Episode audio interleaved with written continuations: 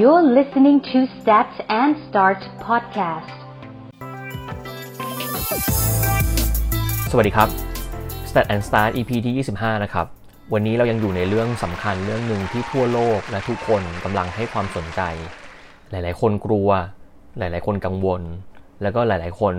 หาทางป้องกันทุกวิถีทางที่ต้องการจะผ่าน เรื่องราวเรื่องนี้ไปด้วยกันนะครับ ซึ่งก็คือเรื่องของไวรัสโควิด -19 ผมหวังว่าเทปนี้ถ้าเกิดใครได้ฟังเนี่ยจะมีมุมมองและมีส่วนช่วยที่จะทำให้แต่ละท่านเนี่ยสามารถที่จะดูแลตัวเองป้องกัน แล้วก็ผ่านพ้นวิกฤตตรงนี้ไปได้ด้วยกันเช่นเดียวกันนะครับไวรัสโควิดเนี่ยกระทบทุกมิติ ทั้งแง่สภาพจิตใจ ในแง่ของเรื่องของการบริหาร ในแง่ของการจัดการ การกักกันนะครับ รวมถึงเศรษฐกิจ ทั้งหมดทั่วโลกเนี่ยเจอปัญหาเดียวกัน อย่างที่ประเทศไทยเราก็คงเจอนะครับ ตรงนี้เรามีข้อมูลหนึ่งที่อยากจะลองแชร์นะครับ คือไวรัสโควิดเนี่ยมันกระเทือนเศรษฐกิจอย่างมาก ให้ลองคิดภาพข้อมูลชุดนี้จากสำนักข่าวไทยรัฐออนไลน์ที่พูดว่าในช่วงเวลา 24-31มกราเนี่ย ช่วงนั้นเป็นช่วงที่ไวรัสโควิดระบาดมากที่ประเทศจีนนะครับ เราเฉลี่ยเนี่ยคนจีนจะมาในช่วงนั้นเนี่ยควรจะมาประมาณ 312,000 คน แต่พอเกิดการระบาดไวรัสโควิดขึ้นเนี่ย นักท่องเที่ยวจีนมาที่ไทยเหลือ 143,000 คน เท่ากับว่าหายไปทั้งหมด 58%ธุรกิจที่กระทบแน่ๆเนี่ยเราลองคิดง่ายๆ คุณคิดว่าอะไรครับ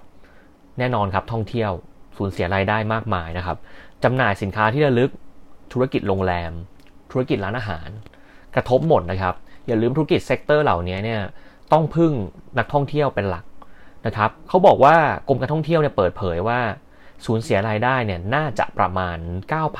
9,156 ล้านบาท อย่าลืมนะครับ ถ้าคุณกำลังทำงานและคุณเป็นเจ้าของธุรกิจ fixed cost ของการทำธุรกิจโรงแรม ธุรกิจเอ่อ retail ต่างๆเนี่ยไม่น้อยต่อเดือนนะครับ รายได้ที่หายไปเนี่ยถ้าเราคิดว่าเฉลี่ย 58%ของ volume คนที่หายไปเนี่ยเป็นคนที่มากินร้านเรา source revenue เรามาจากคนจีนอยู่ที่ประมาณ 30%เงินตรงนี้หายไปเลยครึ่งหนึ่ง ใน 30%ที่เข้ามาหรือบางที่เนี่ย 70%เป็นรถนักท่องเที่ยวหมดเลย หายไปเลยเงินเข้าหายไปเลยครึ่งหนึ่ง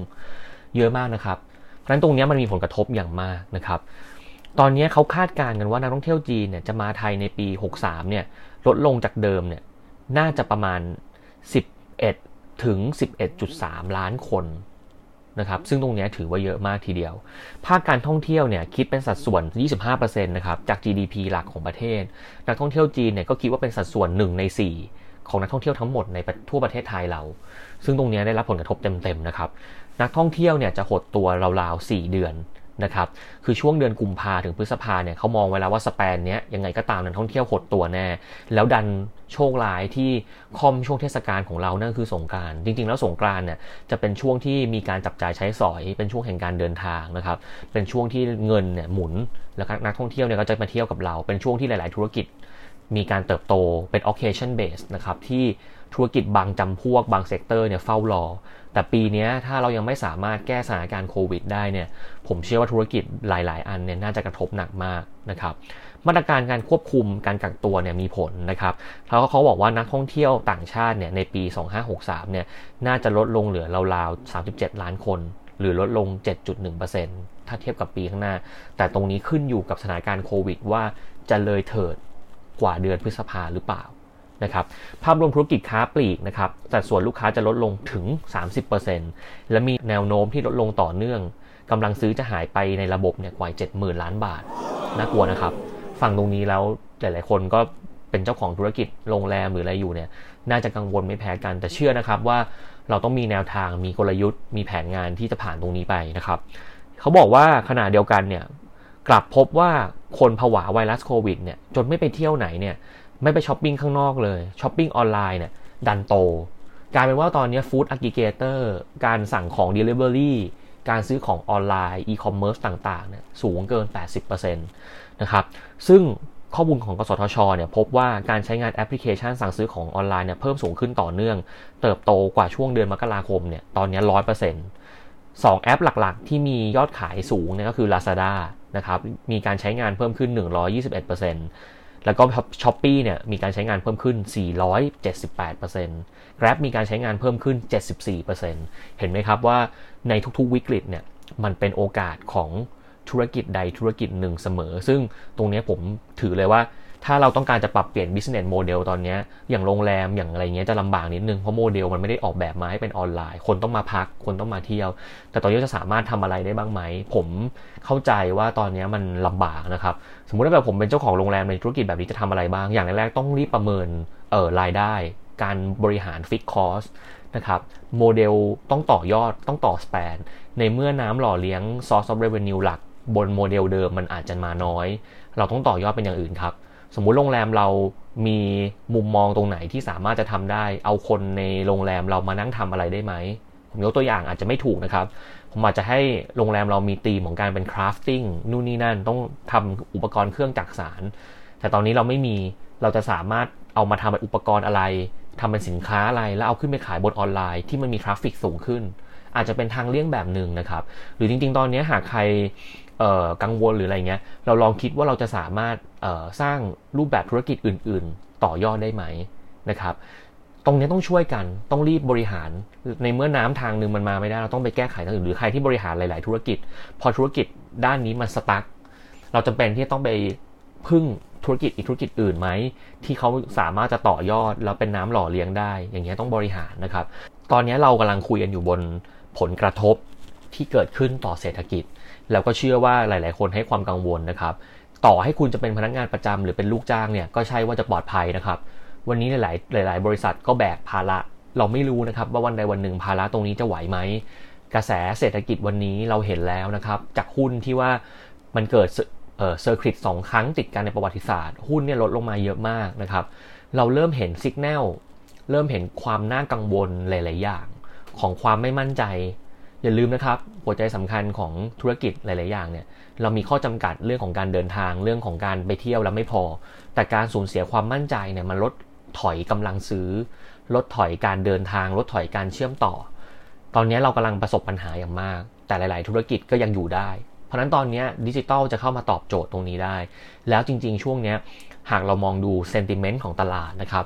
เซนติเมนต์ตลาดตอนนี้ไม่ไม่มี power ที่จะอยากซื้อเท่าไหร่ ถ้าเลี่ยงได้ไม่ค่อยอยากใช้ไม่ค่อยอยากทำอะไรเพราะกลัวหรืออะไร เราจะทำยังไงในช่วงเวลาแบบนี้นะครับ ฝากเป็นมุมหนึ่งนะครับ ว่าในเมื่อออฟไลน์มันไม่มี volume ที่เยอะจำเป็นจะต้องเอาเข้ามาออนไลน์ จะทำยังไงหลาย ๆ บริษัทที่ยังไม่เคยทำออนไลน์นี่แหละครับ เป็นช่วงเวลาสำคัญที่คุณจะต้องพลิกวิกฤตเป็นโอกาส เริ่มปรับโมเดลเข้ามาค้าขายบนออนไลน์มากขึ้น ต่อยอดในมุมมองใหม่ไหม เรามีโน้ตฮาวเรามีความรู้ในการทำอะไร เราสามารถจะมานำเสนอข้อมูลตรงนั้นขายเป็นคอร์สเรียนไหมบนออนไลน์ หรือทำอะไรก็ได้อย่างน้อยคนละไม้คนละมือเพื่อให้ธุรกิจของเราพยุงต่อไปได้นะครับ ตรงนี้ผมว่าน่าสนใจที่จะต้องเริ่มหมุน เริ่มทำธุรกิจ และในเมื่อลูกลูกน้องของคุณในบริษัทที่ต้องดูแลธุรกิจนั้น อาจจะไม่ได้มีเวลาในการทำงานเยอะเหมือนแต่ก่อนแล้วเพราะลูกค้าน้อย เราจะ utilize human resource ของเราคนของเรามาทำด้านใหม่ ๆ ซื้อคอมมาลงเลย เอาคอมที่ออฟฟิศอะไรมาแล้วบอกเลยเฮ้ยคุณมาช่วยทำคอนเทนต์เพิ่ม คุณมาช่วยลงการขายเพิ่มมามานั่งถ่ายรูปกันมานั่งทำอะไรกัน เพื่อต่อยอดและป้องกันความเสี่ยงให้ได้มากที่สุดนะครับ ตรงเนี้ยก็ถือว่าเป็นแนวทางแต่อย่างที่บอกครับ จากตัวเลขสถิติข้างต้นที่ผมเรียนแจ้งไป เป็นอะไรที่น่ากลัวมากๆ แล้วก็อยากให้ทุกคนมีสติ แล้วก็มีการป้องกันนะครับให้ให้ได้มากที่สุด ตรงนี้ต้องอยู่ช่วยกันแต่ พอมาเป็นคอน sumer แบบเราล่ะ วันนี้เรากำลังพูดถึงโควิด -19 นะครับ ผมก็เลยมีข้อมูลที่อยากจะแชร์เพิ่มเติมนอกเหนือจากสถิติทางด้านผลกระทบนะครับ หลายๆ คนกลัวโควิดมาก ผมเจอเพื่อนผมหลายๆ คน ตัวผมเองที่บ้านของผมเนี่ยก็กลัว ผมก็เลยพยายามจะหาข้อมูลมาแชร์ เพื่อให้ทุกคนเนี่ยสามารถที่จะสังเกตแล้วก็ป้องกันตัวเองไว้นะครับ ซึ่งตรงนี้จะมาจากตัวเลขแล้วก็มาจากข้อมูลที่ผมหามาถูกผิดอาจจะ ไม่ร้อยเปอร์เซ็นต์ทั้งหมด แต่คิดว่าข้อมูลที่หามาเนี่ยใช้เวลาอยู่กับมันค่อนข้างนาน เพราะผมเองก็สนใจในหัวข้อนี้นะครับ เรามาลองดูว่าเราจะอยู่กับโควิดยังไงนะครับโควิดมีอะไรที่น่ากลัว แล้วคำถามที่ทุกคนถามบ่อยเกี่ยวกับโควิดเนี่ยมีคำตอบเป็นอย่างไร อย่างแรกคือแต่หลายคนถามมากเลยว่าเฮ้ยรู้ได้ไงว่าเป็นโควิดโควิด -19 เนี่ยเราเป็นไหม วันนี้นะครับผมมีบทความที่น่าสนใจเกี่ยวกับการดูแลรักษาโควิด -19 แล้วก็การสังเกตการนะครับจาก บทความของมันนี่กูรูเนี่ยระบุไว้อย่างดีเลยว่าเราจะต้องทํำยังไงบ้างนะครับเขาเราบอกว่าวิธีการสังเกตอาการโควิด -19 เนี่ยนะครับเขาบอกว่าถ้าเกิดผู้ป่วยเนี่ยเริ่มแสดงอาการออกมาใน 1 วันจนถึง 2 สัปดาห์เนี่ยถือว่าอันเนี้ยน่ากลัวคำว่า 2 สัปดาห์คือระยะฟักตัวนะครับที่จะมีโอกาสเริ่มแสดงอาการต่างๆ ของเราเขาบอกว่าหลังหลังจากเราได้รับเชื้อเนี่ยอาการแรกเริ่มเนี่ยส่วนมากโควิด -19 เนี่ยส่วนใหญ่จะเริ่มจากมีไข้ เปอร์เซ็นต์การมีไข้เนี่ยสูงเกินกว่า 80%เพราะฉะนั้นสัญลักษณ์แรกเหตุอาการแรกที่เราต้องคำนึงถึงคือการมีไข้ แต่ไม่ใช่ไข้สูงเหมือนไข้หวัดใหญ่ ไม่ใช่ไข้สูงแบบสูงปี๊ดนะครับแต่จะเป็นไข้ลุมๆสูงประมาณ 37.5 นะครับแล้วก็มีการไอสลับกัน แต่จะเป็นการไอแบบแห้งหน่อยหนึ่งนะครับแล้วก็จะมีความรู้สึกเจ็บคอ อ่อนเพลีย ปวดเมื่อยข้อข้อตัวต่างๆนะครับมีมีมุมของการหายใจหอบเหนื่อย มีถ่ายเหลวของเสียเล็กน้อยนะครับ แล้วก็บอกว่าถ้าเกิดใครเนี่ยร่างกายไม่แข็งแรงเลย แล้วได้รับเชื้อนี้ไปเนี่ย มีภูมิคุ้มกันที่ต่ำเนี่ยอาจจะทำให้เหตุการณ์เหล่านี้มันทวีคูณความแรงได้ เพราะนั้นสำหรับผมเนี่ยสองสิ่งที่พอดีผมได้เจอคุณหมอนะครับ แล้วได้คุยกับเขาเนี่ยเขาบอกเลยว่า 2สิ่งที่เป็นสัญลักษณ์ ที่เราต้องพึงระวังที่สุด และเราต้องดูตัวเองว่าเราไปเจอคนที่มีความเสี่ยงหรือเปล่านะครับถ้าสมมติเราดันเดินผ่านคนที่มีความเสี่ยงเรารู้สึกเหมือนเฮ้ยเราไปเจอคนนี้มามาจากต่างประเทศหรืออะไรก็แล้วแต่เนี่ยให้เราเริ่มสังเกตการเลยตั้งแต่วันนั้น ถ้าเกิดเรากลัวกักตัวเองอยู่บ้านอย่าออกไปเลยนะครับ อยู่บ้านแล้วดูตัวเอง ป้องกันตัวเองจากคนรอบข้างคนในครอบครัว เริ่มดู2สสิ่งครับหนึ่งคือคุณมีไข้ไหม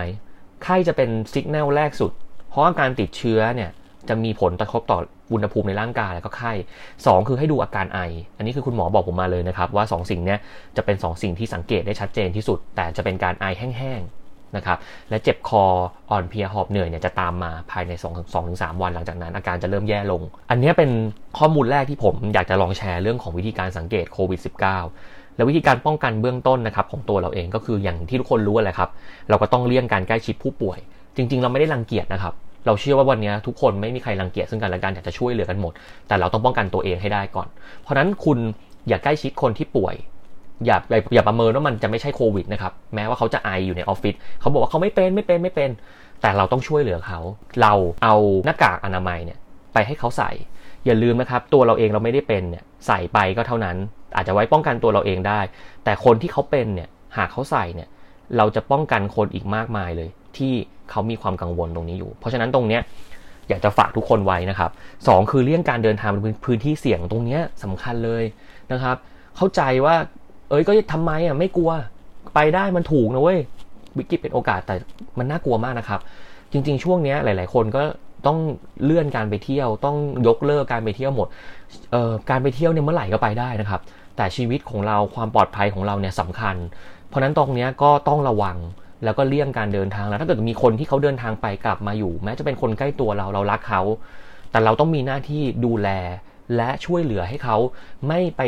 สร้างความลำบากให้กับคนในสังคมนะครับ รวมถึงตัวเราเองก็ต้องดูแลกันและกันนะครับ เพราะฉะนั้นตรงนี้ผมฝากเลยนะครับ อีกเรื่องหนึ่งคือระวังการสัมผัสพื้นผิวที่ไม่สะอาดนะครับ พวกโต๊ะหรืออะไรก็ตามเนี่ยห้องน้องห้องน้ำเนี่ยอันตรายนะครับ จับ ราวบันไดจับบันไดเลื่อนหรืออะไรเงี้ยทุกครั้งที่จับเนี่ยต้องมีสติตลอดเวลาว่าเฮ้ยเราจับไปเนี่ยเราต้องล้างมือนะ เพราะนั้นเราต้องล้างมือด้วยสบู่หรือแอลกอฮอล์เนี่ยอย่างน้อย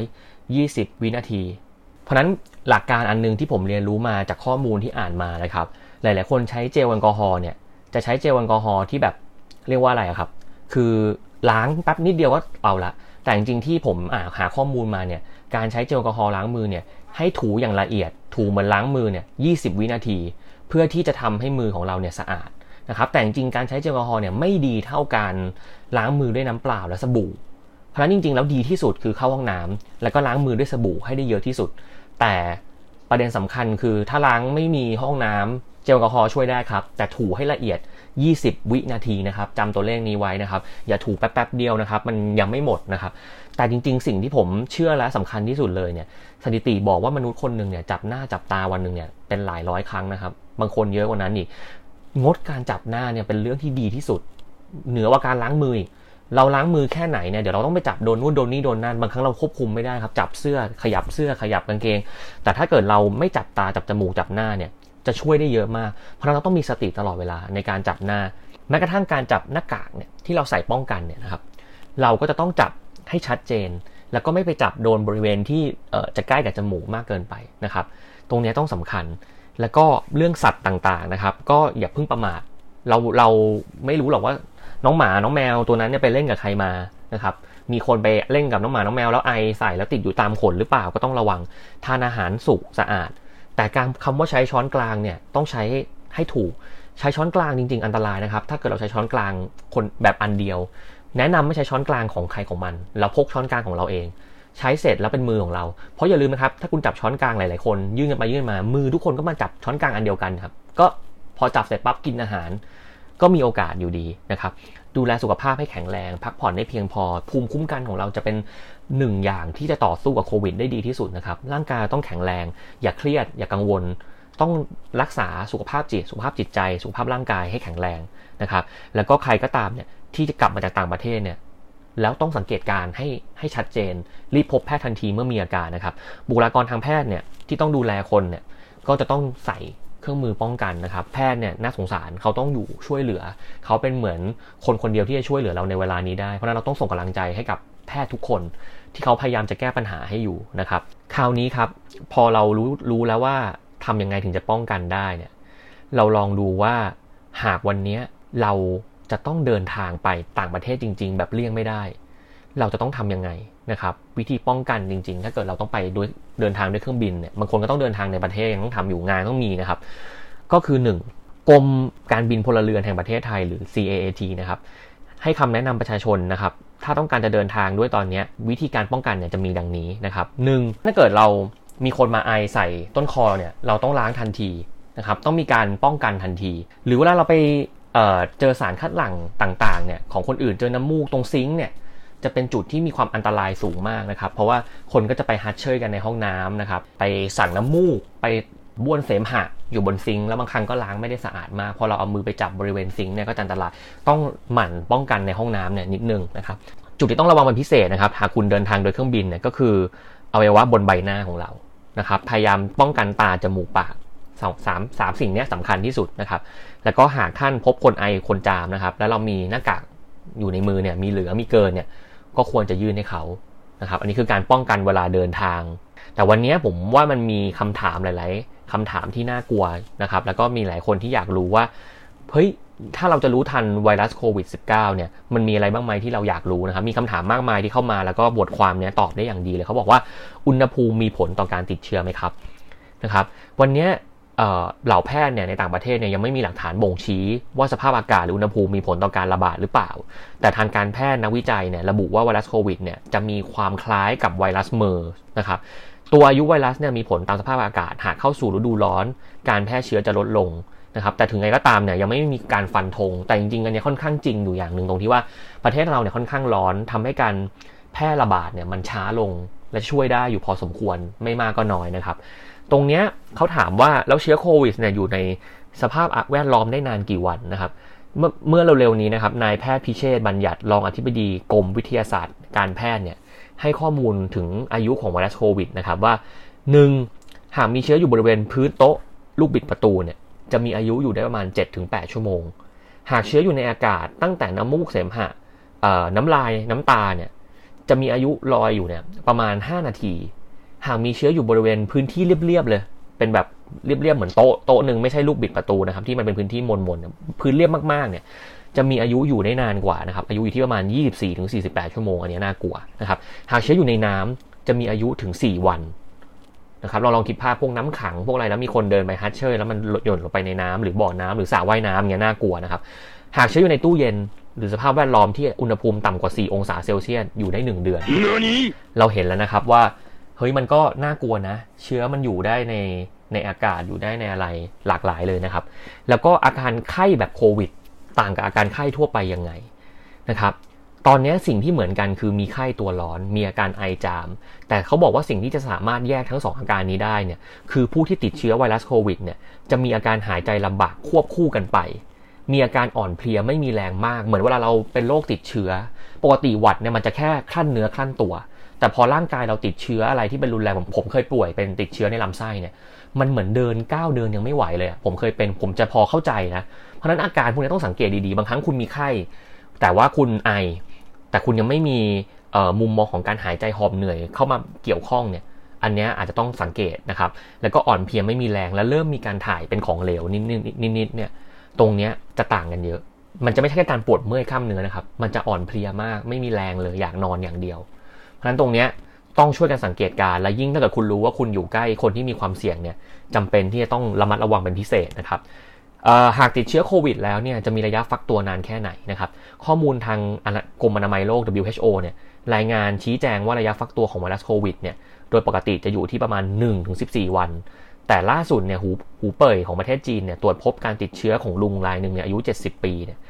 ไม่มีรายงานนะครับแสดงการป่วยในช่วงระยะเวลา 14 วันแรกเลย แต่กลับมาตรวจพบในวันที่ 27 จากรายงานนี้เท่ากับว่าไวรัสโควิดเนี่ยอาจจะฟักตัวนานถึง 27-28 วัน หรือ 1 เท่าจากที่องค์การอนามัยโลกเคยพูด ตรงนี้ผมว่าอย่าเพิ่งกังวลมากมันเป็นเคส by เคส แต่อย่างน้อยๆเนี่ยตัวเลข 14 วันเนี่ยคือตัวเลข standard สากลที่เกิดขึ้น ตัวเลขที่มันเกินกว่า 14 วันเนี่ยผมว่ามันอาจจะเป็นตัวเลขที่เป็นเคส by เคส แล้วยังไม่ได้มีการฟันธงได้นะครับ แต่ว่าตอนนี้ ให้มองที่ 14 วันก่อนว่า ระยะฟักตัวหลักๆของของไวรัสเนี่ยจะอยู่ที่ประมาณนี้ หากมีเหตุการณ์หรือมีสัญญาณในช่วง 14 วันเนี้ยคุณจำเป็นที่จะต้องดูแลตัวเองนะครับเขาบอกว่าผู้ที่เคยติดเชื้อเมื่อติดเชื้อไวรัสโควิดมาแล้วเนี่ยจะมีภูมิคุ้มกันไหม จะกลับมามีสุขภาพแข็งแรงได้เหมือนเดิมหรือเปล่านะครับเขาแจ้งว่าคนที่เคยติดเชื้อไปแล้วจะสามารถกลับมาติดเชื้อได้อีกนะครับ ก็เพราะว่าเชื้อไวรัสโควิดเนี่ยมีความสามารถกลายพันธุ์ได้อย่างรวดเร็ว ต่อให้ผู้ที่เคยติดเชื้อหายขาดและร่างกายสร้างภูมิคุ้มกันมาต่อสู้ได้แล้วเนี่ยก็ไม่สามารถการันตีได้ว่าจะไม่กลับไปติดอีกนะครับเขาบอกว่าต่อให้หายแล้วก็ไม่ควรจะเอาตัวเองไปในพื้นที่เสี่ยงอีกนะครับสำหรับผู้ที่เคยติดเชื้อแล้วเนี่ยส่วนใหญ่นะครับไม่ว่าจะเป็นเด็กวัยรุ่นหนุ่มสาวหรือวัยกลางคนเนี่ย กลุ่มคนที่ติดเชื้อจะฟื้นฟูร่างกายกลับมาสมบูรณ์ได้ไม่ต้องกลัวนะครับ แต่ผู้สูงอายุเนี่ยจะค่อนข้างเสี่ยงหน่อยหรือผู้ที่มีโรคประจำตัวมีระบบภูมิคุ้มกันที่อ่อนแอ อาจจะเสี่ยงได้รับผลกระทบเพิ่มเติมได้อีกนะครับก็ต้องดูแลตัวเองหลังจากที่กลับมาแข็งแรงแล้ว เพราะนั้นหลาย ๆ อย่างที่เรากังวลเรื่องของเฮ้ยมันจะกินปอดไหมหรืออะไรไหมเนี่ยจริง ๆ มันมีผลนะครับแต่ก็ร่างกายเราก็จะมีวิธีการในการฟื้นฟูแตกต่างกันไปขึ้นอยู่กับ condition ของแต่ละคน ตรงนี้เราตื่นตระหนกได้ แต่เราต้องมีสตินะครับว่า หากเป็นแล้วก็ยังมีแนวทางการหาย ก็มีหลายคนที่เขาหายแล้วกลับมาบ้านได้แล้ว ใช้ชีวิตได้ปกติ แต่ก็จะมีบางเคสที่ทำที่มีปัญหาตามมาหรืออะไรก็แล้วแต่เนี่ย หากเรามีร่างกายที่แข็งแรงอยู่แล้ว ก็ไม่ไม่ต้องกังวลจนตื่นตระหนก แต่หากวันนี้เรารู้ตัวเองว่าเราเป็นคนที่ร่างกายไม่แข็งแรงเนี่ย สิ่งแรกคุณต้องทำคือคุณต้องต้องป้องกันมากกว่าคนอื่นหลายเท่า ถ้าวันนี้คุณรู้ว่าคุณเป็นคนที่มีระบบทางเดินหายใจที่ไม่ดี คุณเป็นคนที่ทำเรื่องเนี้ยมีระบบภูมิคุ้มกันเรื่องนี้ไม่แข็งแรง คุณต้องดูแลตัวเองมากกว่าคนอื่น 2 เท่า แล้วต้องระมัดระวังมากกว่าคนอื่นนั้นตรงเนี้ยก็จะช่วยได้นะครับคำถามต่อไปคือบอกว่าหากไปสัมผัสสิ่งที่ผู้ติดเชื้อโควิด เคยสัมผัส จะทำให้ติดเชื้อได้จริงหรือเปล่า เขาบอกมีความเป็นไปได้สูงที่จะติด เพราะโดยปกติแล้วผู้ติดเชื้อหากไอ หรือจามส่วนมากจะเอามือปิดปากทำให้เชื้อเนี่ยติดอยู่ที่มือเขาแทนนะครับ และหากคนนั้นเอามือไปจับสิ่งของสิ่งนู้นสิ่งนี้สิ่งนั้นเนี่ย โดยเฉพาะสิ่งที่เป็นแก้วเหล็ก อลูมิเนียม ไม้กระดาษพลาสติก โดยเฉพาะลูกบิดประตู ราวจับต่างๆ ตาม TS ตาม transportation ต่างๆเนี่ยบันไดโลกบันไดเลื่อนเนี่ยก็จะเป็นการสะสมปนเปื้อนอยู่ตรงนั้นเนี่ยค่อนข้างดี แล้วไวรัสเนี่ยจะอยู่ตรงนั้นได้หลายวันนะครับบางสายพันธุ์เนี่ยอยู่บนพื้นผิวอุณหภูมิห้องนานสุดเนี่ย9วันเลยนะแต่อย่างโควิดเนี่ยมันไม่ได้นานขนาดนั้น โดยมีข้อมูลรายงานจากโรงพยาบาลเอ่อหนึ่งเนี่ยเขาระบุไว้ว่าไวรัสโควิด -19 เนี่ยมีอายุนานหากมันอยู่บนที่ที่อุณหภูมิต่ำและมีความชื้นในอากาศสูง เพราะนั้นห้องน้ำถึงเป็นที่ที่น่ากลัว นะครับ ถ้าที่ที่เป็น outdoor ความชื้นมันน้อย มันเป็นพื้นที่แห้ง ไวรัสก็จะอยู่ได้ไม่นาน แต่หากคุณไปในพื้นที่ที่ค่อนข้างจำกัด พื้นที่แคบ ก็จะมีผลค่อนข้างเยอะนะครับสินค้าที่สั่งซื้อจากประเทศกลุ่มเสี่ยงที่กำลังระบาดอยู่ มีโอกาสติดเชื้อไหมสมมติคุณไปสั่งของจากอาลีบาบา คุณกลัวมากหรือเปล่านะครับเขาก็พูดว่านะครับเชื้อไวรัสนี้มีชีวิตอยู่บนพื้นผิวต่างๆเนี่ยเป็นเวลานาน และไม่นานเนี่ยขึ้นอยู่กับสภาพอากาศ การขนส่งต่างประเทศเนี่ยกินเวลามากกว่า 4-5 วันนะครับสินค้าจากกลุ่มเสี่ยงเนี่ยส่วนใหญ่จะมีการตรวจอย่างละเอียดก่อนมาส่งถึงมือผู้รับอยู่แล้วเพราะนั้นจริงๆก็ไม่ต้องกลัวมาก แต่ถ้าคุณกลัวเนี่ยคุณสั่งมาแล้วเนี่ยคุณก็ล้างก่อนทำความสะอาดก่อนนะครับก็เป็นการป้องกัน 2 ชั้น แต่จริงๆแล้วเนี่ยค่อนข้างมั่นใจว่าสั่งของจากประเทศเสี่ยงมาเนี่ยไม่ได้มีปัญหาหรอก เพราะเขาต้องระยะเวลาการส่งหรืออะไรต่างๆเนี่ยมันช่วยได้เยอะอยู่แล้ว แต่ถ้าเกิดคุณกลัวคุณก็ต้องป้องกันเพิ่มนะครับข้อสุดท้ายนะครับหน้ากากอนามัยป้องกันเชื้อได้ร้อยเปอร์เซ็นต์หรือไม่ และเราควรเปลี่ยนหน้ากากอนามัยบ่อยแค่ไหน อันนี้จากคำแนะนำของแพทย์ผู้เชี่ยวชาญควรเปลี่ยนหน้ากากทุกๆ2-3วัน จริง ๆ วันหนึ่งก็ควรเปลี่ยนแล้วเพราะอะไรรู้ไหมครับหน้ากากพวกนี้บางครั้งพอเราพูดเยอะๆภายข้างในหน้ากากเนี่ยมันจะมีน้ำลายของเรากระเด็นไปโดน มันก็จะเริ่มเป็นขุยกระดาษ แล้วเราก็จะหายใจเอา พวกเศษขุยพวกนี้เข้าไปในในร่างกายเราก็ทำให้เราหายใจไม่สะดวก จริงๆ แล้วการใส่หน้ากากก็ต้องระวังนะครับ ใส่ให้ถูกต้องแล้วก็เปลี่ยนบ่อยๆนะครับ การจับหน้ากากการเคลื่อนย้ายหน้ากากเนี่ยก็เป็นสิ่งสำคัญ เพราะนั้นตรงนี้ก็เลือกใช้เลือกใส่ในพื้นที่ที่จำเป็น ถ้าเราต้องไปที่ที่เป็นคนพลุกพล่านมากๆ เราก็สามารถที่จะใส่ได้นะครับ ตรงนี้ทั้งหมดก็เป็นภาพรวมของการดูแลรักษาตัวเองในช่วงเวลาที่โควิดกำลังระบาดอยู่นะครับ ก็อยากจะฝากเพื่อนๆนะครับและคนที่ฟังทุกคนว่าเราอยู่กำลังเจอสถานการณ์ที่ลำบากนะครับ เราไม่รู้ว่าเร็วๆวันนี้เราจะเข้าเฟสสามหรือเปล่า เราจะต้องอยู่กักตัวอยู่ที่บ้านกันหมดหรือเปล่า แต่หัวใจสำคัญที่สุดที่เรายังสบายใจอยู่ได้คือทุกคนไม่ทิ้งกันนะครับ แล้วทุกคนก็เราไม่ว่ากัน เรารู้ว่าทุกคนไม่มีใครอยากที่จะทำร้ายคนอื่น หรือให้คนอื่นมาติดเชื้อเรา เพราะนั้นสิ่งสำคัญที่สุดเลยคือ ถ้าคุณสังเกตการตัวเอง แล้วคุณรู้สึกว่าคุณมีความเสี่ยง คุณอย่ารอ คุณต้องรีบไปตรวจ เพื่อตัวเองและเพื่อคนรอบข้างนะครับ ไม่มีใครว่าคุณหรอกครับ คนป่วยโรคภัยเราควบคุมลำบาก แต่ถ้าเรารู้ว่าเรามีโอกาสเราต้องป้องกันก่อน และถ้าเรารู้ว่าเรามีความเสี่ยงต่างๆ ไม่ว่าจะเล็กหรือน้อยเนี่ย เราจะต้องไม่เป็นภาระให้กับสังคม นะครับ เราเห็นหลาย ๆ คนที่ไม่ดูแลตัวเอง แล้วก็ทำให้คนอื่นต้องลำบาก ต้องทำให้ร้านค้าเขาต้องมานั่งล้างต้องเสียธุรกิจ คุณอย่าลืมนะครับ คุณไปกินข้าวร้านเขา แล้วคุณเป็นคนที่มาจากพื้นที่ความเสี่ยงครับ ร้านเขาไม่ใช่แค่ล้างแล้วมันจะกลับเป็นเหมือนเดิมนะครับล้างแค่ไหนแล้วคนที่เขากลัวแล้วเขาไม่กล้าไปแล้วอะคุณลองเห็นใจคนที่เขาทำธุรกิจนะครับ เพราะฉะนั้นหากเรารู้ว่าเรามีความเสี่ยงอย่างแรกสุดคือต้องป้องกัน และต้องดูแลคอยหมั่นถามคนรอบข้างนะครับ ช่วยเหลือซึ่งกันและกัน ก็จะเป็นแนวทางที่ทำให้เราผ่านพ้นโควิด ไปได้ ตลอดเวลาที่ผ่านมาโลกของเราเจอการระบาดของโรคมากมายนะครับ เรายังเดิมดำเนินต่อมาได้จนถึงทุกวันนี้ แน่ละครับ การเดินทางหรือความยากลำบากของสถานการณ์แบบนี้ย่อมสุดมีการสูญเสียนะครับ ย่อมมีเรื่องที่ให้เราลำบากใจในหลาย ๆ เรื่อง แต่ผมเชื่อว่ากำลังใจที่มีให้กันและก็การวางแผนที่ดีและมีสติ จะทำให้ทุกคนสามารถจะผ่านช่วงเวลานี้ไปได้ อย่าลืมนะครับ วางแผนให้ดี แล้วก็มีเป้าหมายให้ชัด ว่าเราจะทำยังไง จะผ่านยังไง ธุรกิจเราจะเดินหน้ายังไง เราจะดูแลตัวเองยังไง จะดูแลคนรอบข้างยังไง เท่านั้นแหละครับวิกฤตโควิด ก็จะเป็นอีกหนึ่งบททดสอบ ที่ทำให้คุณสามารถจะไปเล่าให้คนในอนาคตฟังได้ว่า เฮ้ย เราเจอเรื่องแบบนี้เราผ่านมันมายังไง ทุกอย่างมีบทเรียนเสมอ ผมเชื่อนะครับว่าทุกเรื่องที่เกิดขึ้นแล้วเนี่ย มันมีด้านที่ดีเล็กๆ ซ่อนอยู่เสมอ อาจจะไม่ได้มีด้านดีเลยก็ได้ในไวรัสตัวนี้ แต่ถ้าเรามองมันดีๆเนี่ยมันอาจจะมีมุมที่ทำให้เราได้เรียนรู้หลายๆอย่างเหมือนกัน เพราะฉะนั้นเชื่อเถอะครับ มันยากแต่เราจะผ่านไปด้วยกัน ก็หวังว่า Stat and Start เทปนี้เนี่ยจะมีข้อมูลสักเล็กน้อย ที่ทำให้ทุกคนที่ยังไม่รู้เกี่ยวกับโควิดเนี่ยสามารถจะรู้ได้มากขึ้น ตรงเนี้ยก็หวังว่าจะมีประโยชน์นะครับ แล้วก็เกิดใครมีข้อมูลอะไรดีๆ อยากจะแชร์อีก หรือข้อมูลตรงไหนของผมที่ต้องมีการเพิ่มเติมเนี่ยสามารถจะคอมเมนต์แล้วก็แชร์เพื่อนๆได้นะครับ ยังไงวันนี้ Set and Start ต้องลาไปก่อน แล้วเดี๋ยวไปพบกันเทปหน้า สู้ไปด้วยกันครับ สวัสดีครับ